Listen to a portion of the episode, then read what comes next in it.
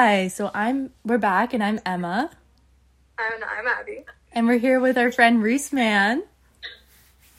Hi. Um and she uh runs the Wonderland Foundation. So do you want to tell us how it started?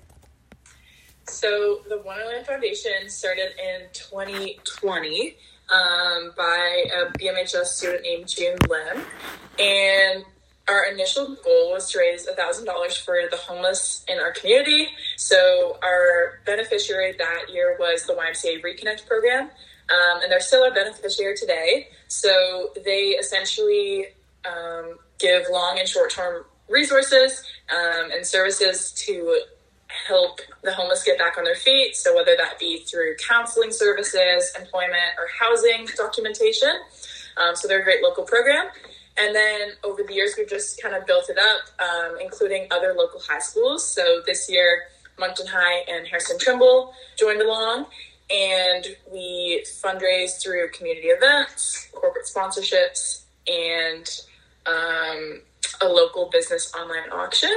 So we've been able to raise um, throughout the past three years over ten thousand dollars for the homeless, and that's enabled over fifty homeless individuals to get access to those services that I mentioned. Oh wow.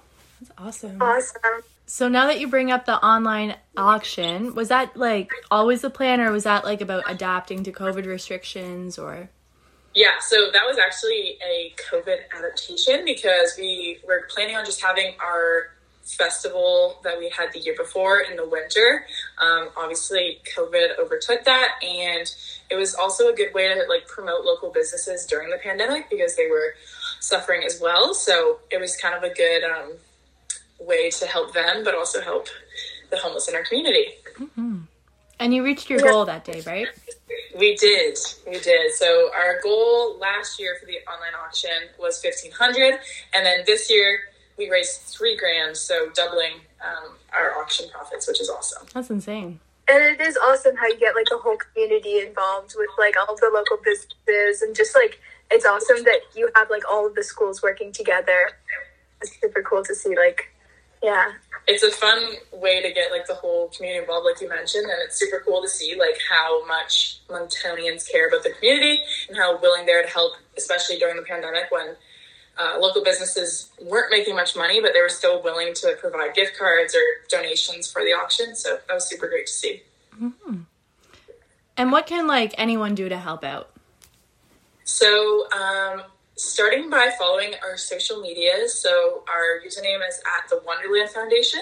And essentially, we will share from time to time uh, local resources or shelters in need of items to be donated. And as well, we have a donation link for the Wonderland Foundation ourselves. But really, just getting informed on the homelessness crisis in Moncton because without education, we can't really make a difference. And And you guys I remember when you did like the in, in 2020 when it was the winter wonderland, but now you've just recently had your spring wonderland, which is awesome. I heard it went very well. Yes.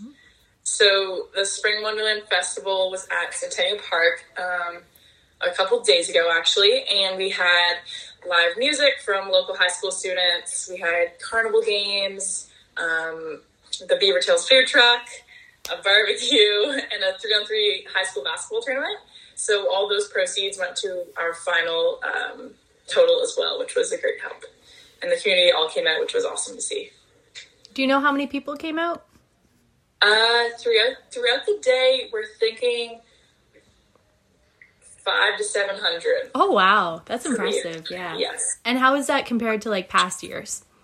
Um, I'd say it's pretty equal to our first festival. We weren't allowed to have, we weren't able to have a festival last year due to like restrictions. Um, but it's great because people are just naturally in the park in both the winter and spring, um, just doing their own thing. So they all just came down when they heard the music, which is awesome. And how much planning goes into a thing like that? Like how many volunteers did you have? All that. Uh, quite a bit of planning goes into that just to like secure bookings and um, inform the public of events like that. So I'd say we worked on it pretty steadily for the past three months. And um, in total, including community partners, I'd say we had about 75 people helping. And then at the event itself, we had 50 volunteers. That's awesome. Wow. So what's next to come? Um, so the festival is kind of our like year end celebration of everything that Wonderland had done in the year. Mm-hmm. So after this, we might have a couple smaller scale in school uh, fundraisers at the three local high schools. But aside from that, we're just um, collecting corporate sponsorships and going to deliver the check to reconnect probably in early June. So yeah, uh, the Wonderland Foundation is being taken over next year by uh, two grade 11 students Laura McNally and Leah Armstrong. So they'll do a great job as well. Mm-hmm. Keep it going. If you don't mind my asking, how did the three schools come together? Like, how did they get included? Um, so we reached out. So Harrison, Moncton High School was a part of the Wonderland Foundation since 2019, and then we got Trimble to join along this year. Um, mainly first by contacting their student council, and then uh, seeing if other people not on their student council would like to get involved as well. And we had super positive like interactions with them, and they were all super um, excited to be a part of it. So it was great. That's awesome. And do you imagine more high schools joining in the future, or do you think this is it? Yeah, uh, we definitely like to keep building and um, hopefully include some French high schools as well as as uh, Riverview High School. So just really getting the entire community involved and spreading the awareness throughout like multiple communities would be great. That's awesome. That's all the questions I have. Abby, what about you? Yeah, yeah you you're awesome. You like you're all like, thank you. Mm-hmm. Okay, well, it was awesome chatting about you, and I love to hear about your initiative. Thank you. Thanks for having me on the podcast. Of course.